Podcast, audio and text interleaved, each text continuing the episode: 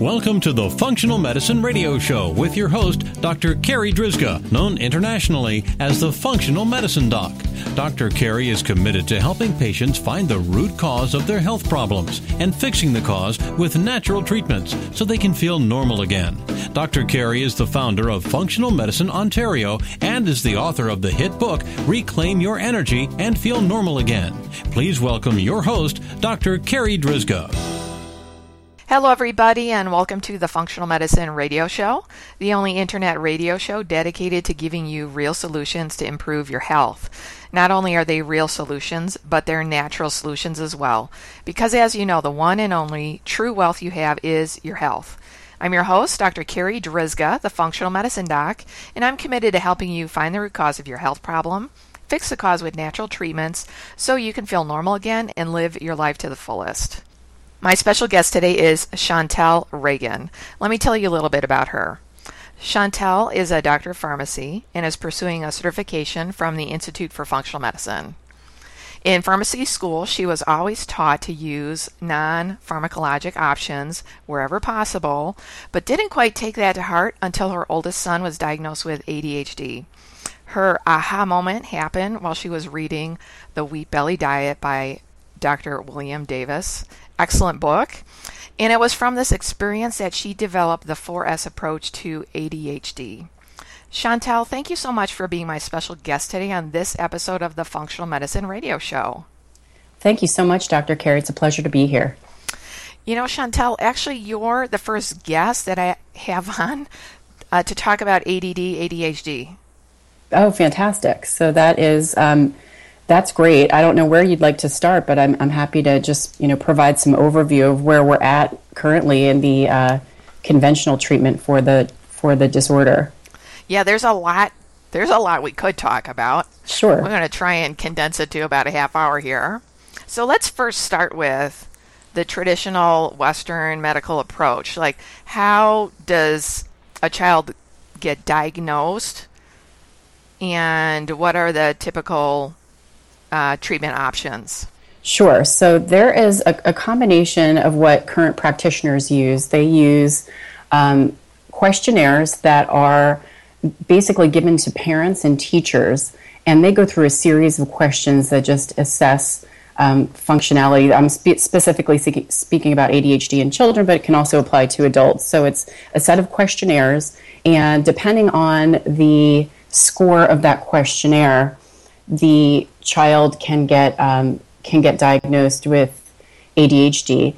Additionally, there's some other you know practitioners that have uh, a few more things that they, they can do. They they look at, um, but by and large, um, the the mode of treatment right now is medication along with behavioral modification. Um, oftentimes, behavioral modification is tried first and may or may not be successful. So medications are started quite frequently soon thereafter. A couple of years ago, there was a study in the uh, American Journal of Pediatrics that looked at which mode of treatment people were using, and this was in school age children, uh, 3 to 17. And you might remember some headline news. It was, you know, about 50% of uh, preschoolers were even using ADHD medications. So it's it's definitely the mainstream, and you know there are so many things that we'll get into. I'm sure in this interview that you can address before you even try to go that route. Okay, so then, what is the functional medicine approach to ADHD? So the functional medicine approach, I think, you know, as you pointed out with your new book coming out, it all starts in the gut the gut is really our um, avenue for a lot of our chronic diseases. And what what I found is that gut disorder can not only manifest as gastrointestinal or stomach uh, disorders, but it could it's very much related to the brain. We know that 85% of the serotonin that we make is in our gut, so they're very much related. Um, and a leaky gut can manifest uh, with ADHD symptoms. So we definitely want to try to um, understand what level of leaky gut someone has. There's also a variety of vitamin and mineral deficiencies that can can often um, be mistaken as ADHD symptoms. And so, you know, we're addressing things like the, on a micronutrient level, maybe getting some testing for that um, as well, and that can really um, that can really help uh, functionality, especially in the brain. We go ahead. Okay, so I, I just wanted to kind of stop there and kind of go back a little bit uh, because you were mentioning leaky gut, which I know what leaky gut is, and you know what leaky gut is, but some of our listeners aren't quite familiar with that term. Sure. So can you just kind of give us the basics of what does that mean? What is a leaky gut and why yes. is that bad? Yep. So in our intestinal lining, we have um, junctions, and basically uh, molecule, molecules can get passed back and forth through that. And, and normally, when they're tight, um, things are functioning properly. The, the gut is is intact and fun- functioning properly. But any kind of irritant, whether that be um, something that we're allergic to, a food, a medication, um, anything in you know some sort of funky chemical in our environment can break down those tight junctures and allow some of these uh, molecules to get through, and it basically sort of creates this reaction, and again can manifest as you know stomach symptoms and depression and ADHD and a whole host of other things. So on a, the most simplified level, that's really what you know how I like to explain the leaky gut. And uh, so I'm so glad that you've kind of uh, explained that for our listeners because that's like one of the most basic, fundamental concepts that a lot of the health problems that people have, like it often stems from a leaky gut. So, like we always in functional medicine want to see like, is there a leaky gut, and then why is there a leaky gut? Exactly. Yeah. So you know, there's there's many ways to to sort of go about that. Um, one of the things that you know often is you know not addressed. I sort of I think at a at a root cause could be some sort of allergen. What are you putting into your body, or what is around you in your environment? And that's one of the first things that I would take a look at is just you know at a at a at a functional level what's going in Okay, so, so let's talk a little bit more about that because I think a lot of uh, listeners out there suspect, well, not that they suspect, but they understand that there could be a component of food allergies yes. and food sensitivities. You know, kind of going back to your bio, um, talking about how, you know, you read the book, The Wheat Belly, by Dr. Yes. William Davis, and that like that really kind of gave you that aha moment. I think a lot of people actually have that moment that, yeah, it really could be as simple as there are food sensitivities going on, and yes, they can create this much chaos with your health. Right. So I think you know there are a handful, five or six of the most common allergenic foods. So we have wheat, corn, soy, dairy, eggs, and soy, uh, wheat, gluten, corn, dairy, eggs, soy. I think those are the, the basics. So, at a, at a fundamental level, there's been a lot of studies that have been done, especially in ADHD, with um, some of these food sensitivities, and you know there is conflicting uh, data out there as to whether you know gluten causes ADHD or or um, soy or dairy, but there there are fairly you know decent links to gluten and dairy. Um, I find that a lot of the people that I work with, once removing those two um, foods, you know, experience a, a, lot of symptom relief. And, you know, that that's not to say that that's it. You know, certainly there are um, tests that you can get. There is some in the, the medical community, there's some um, conflict as to whether food sensitivity testings are truly accurate. Some people think that just you know an elimination diet might be the best way to determine what actually works best for you. In other words, um, I may react. I might my food sensitivity test may come back normal for gluten, but if I take it out of my diet and I get rid of my ADHD symptoms, then there was definitely something there. So there definitely are tests that we can do, and and um, even simple elimination diets are um, are very helpful. Excellent. So again, that list was gluten, wheat, corn, soy, dairy, and eggs. Yes. And so for the listeners out there who, let's say, some of them have already tried that, they've already tried that approach. They've tried an elimination diet. They've tried removing these basic foods, and they don't really see much of a change. What's the next thing that they should be thinking about? Well, I would actually really strongly. I've I've been involved in elimination diets when people don't really get it all out. So, you know, I'll sort of try to refine that as to a level two, just to make sure that, um, you know, we, are really making we're really making a good attempt to, to determine whether or not that's the case. I like um, that you say that. yeah, so you know, I, I definitely think there's uh, there's some. It, it's it can be very intimidating, but at the same time, if you can you can do it in a slow manner and still get some benefits. So um, definitely have some suggestions for that. Uh, but in a, you know w- once we're past that phase, there are the other um, environmental toxins that I think really um, go a long way with you know, reducing some of them. There's so many great. We know that the skin is our largest organ, and and there's so many great natural skincare products right now because basically what you normally find in your grocery stores or in your local, you know, pharmacies even is just full of toxic chemicals. But if you can refine some of those products that you're using on, particularly on your skin, on your body, on a daily basis, that can really reap some benefits as well with helping with um, the leaky gut. We also, I also like to suggest. Um, just you know incorporating some probiotic foods before we even get into um, probiotic supplements. I think just you know trying to you know sort of shift some of that um, the gut microbiome, which is basically you know the your your chemical makeup in, in your gut and your intestines. Um, so things like um, grass-fed yogurt and uh, raw sauerkraut and kimchi and things like that can can really also um, be beneficial.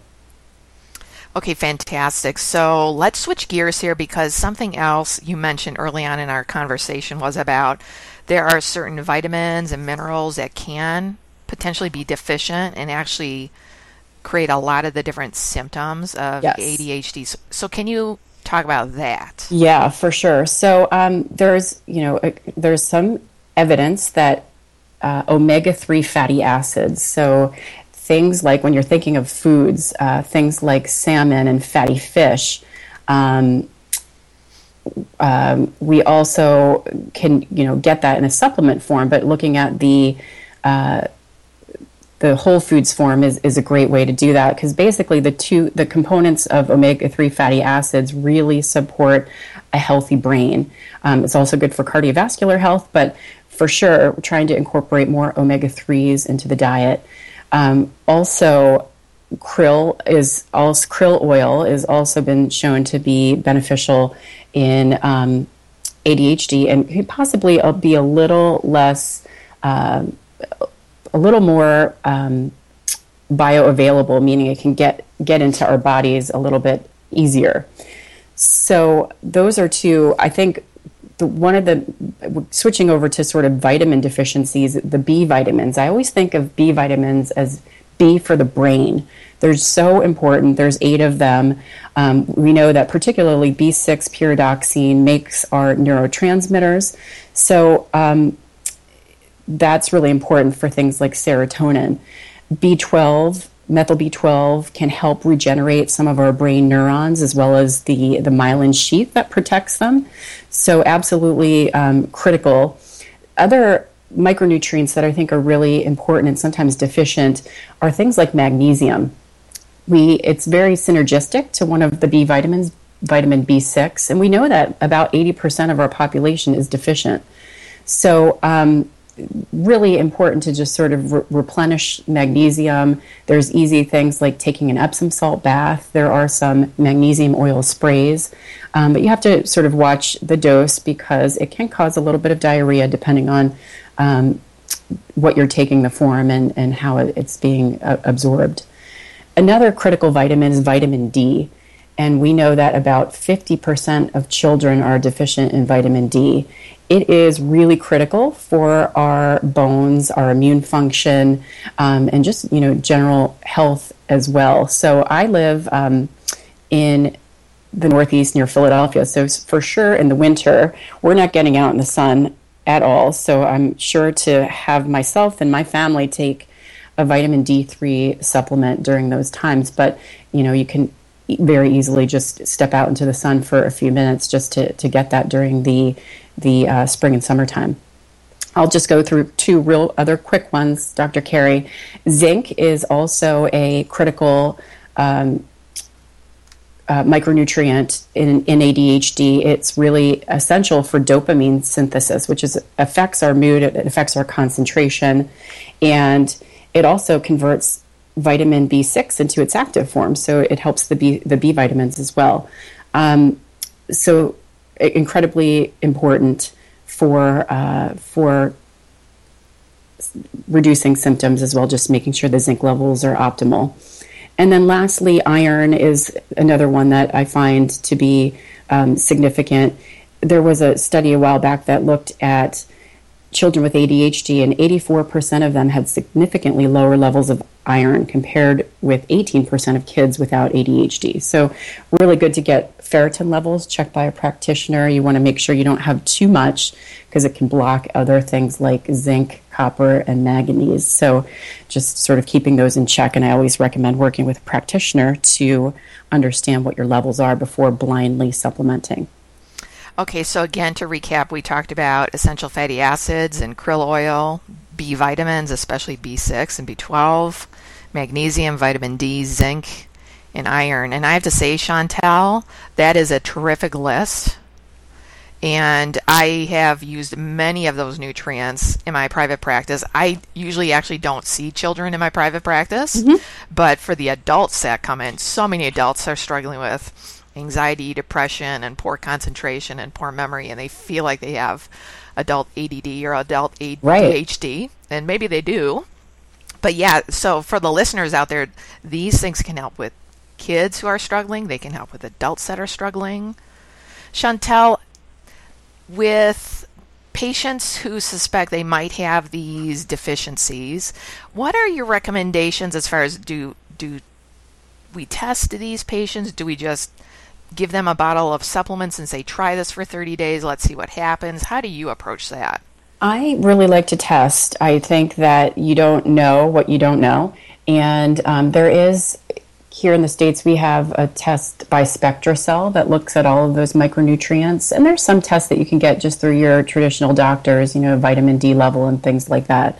Um, but you know, sometimes we're so low, for example, in vitamin D, that you need like almost a mega dose. So I really wouldn't like yeah, to, yeah. to to treat that blindly. So for sure, you know, things like um, I mentioned before, the omegas and the krills, you're not going to test for that, but you can always supplement in your diet, and that's always a um, a benefit. But for the the vitamins and minerals, I absolutely recommend testing.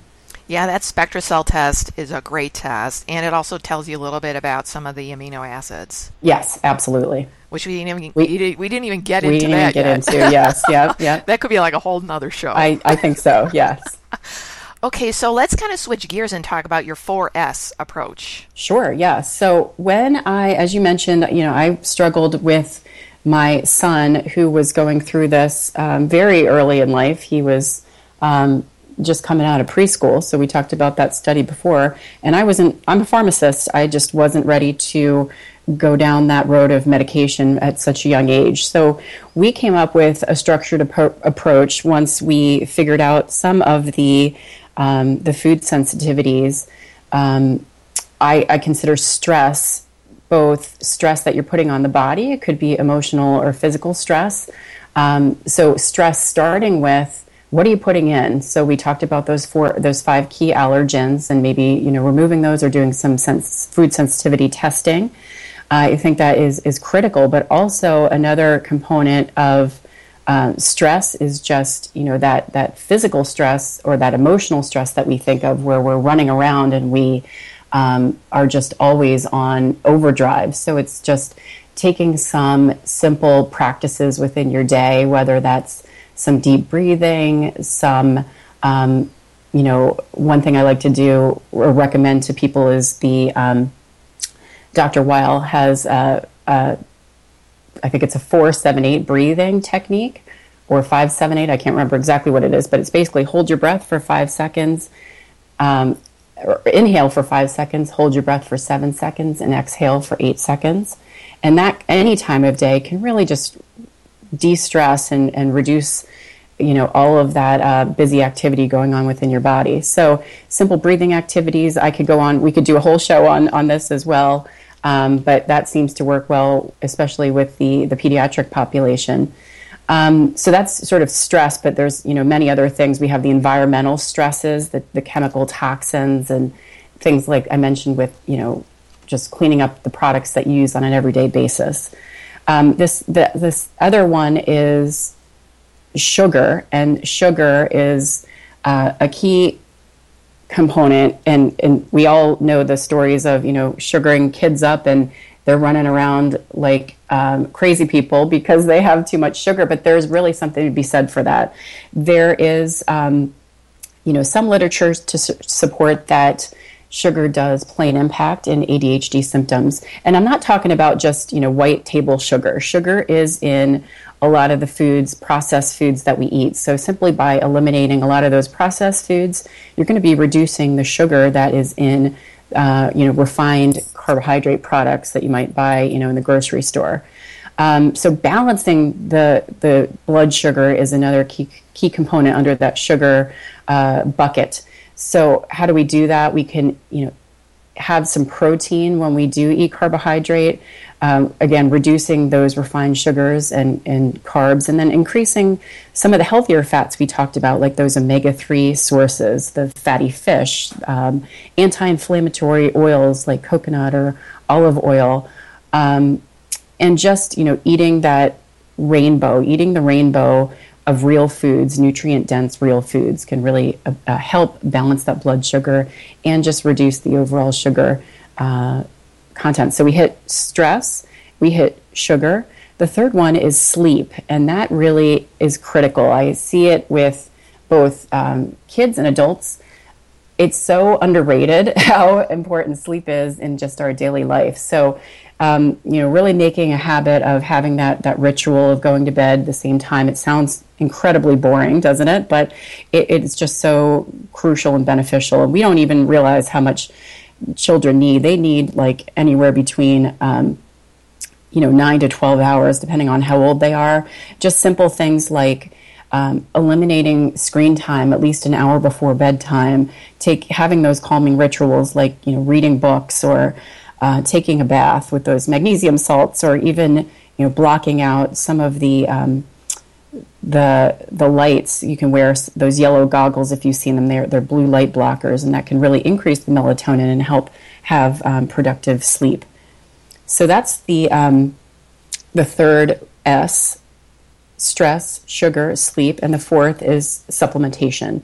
So we talked, you know, a little bit about that in what we just discussed in terms of the um, vitamin and mineral deficiencies. So it was the, you know, the omega threes, uh, the krill oil, things like probiotics. If we're at a point where we feel like that leaky gut could be repopulated with some good bacteria, there are um, some excellent probiotic supplements on the market, but I will caution you to really uh, pay attention to the brand that you're buying and where you're buying it from.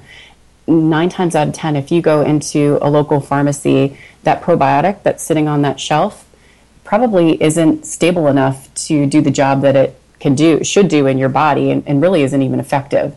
So, most of the um, probiotics that I recommend if they're worth any weight, are usually refrigerated. There's a couple of shelf stable soil based probiotics that are also good as well.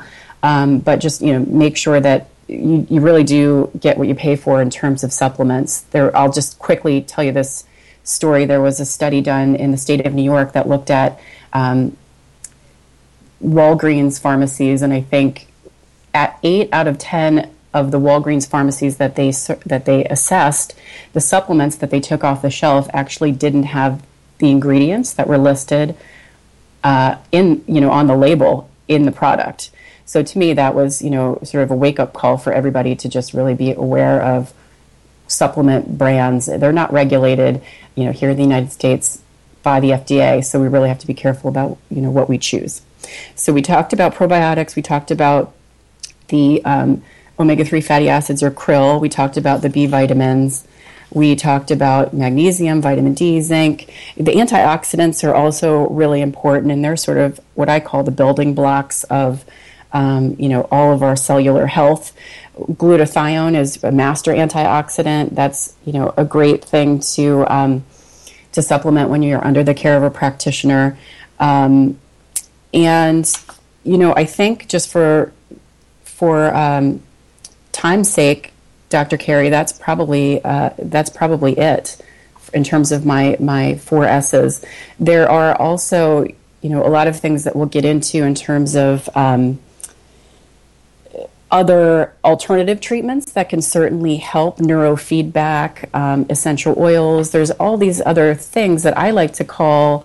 Um, you know, not necessarily magic bullets, but they certainly can be uh, a great addition to um, you know a functional medicine approach, depending on um, you know how and, and and what you want to focus your time and attention on.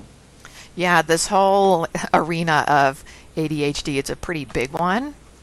It's huge. So we, we just scratched the surface here today. But you We gave did. us some really great information, some really great basics to get our listeners started.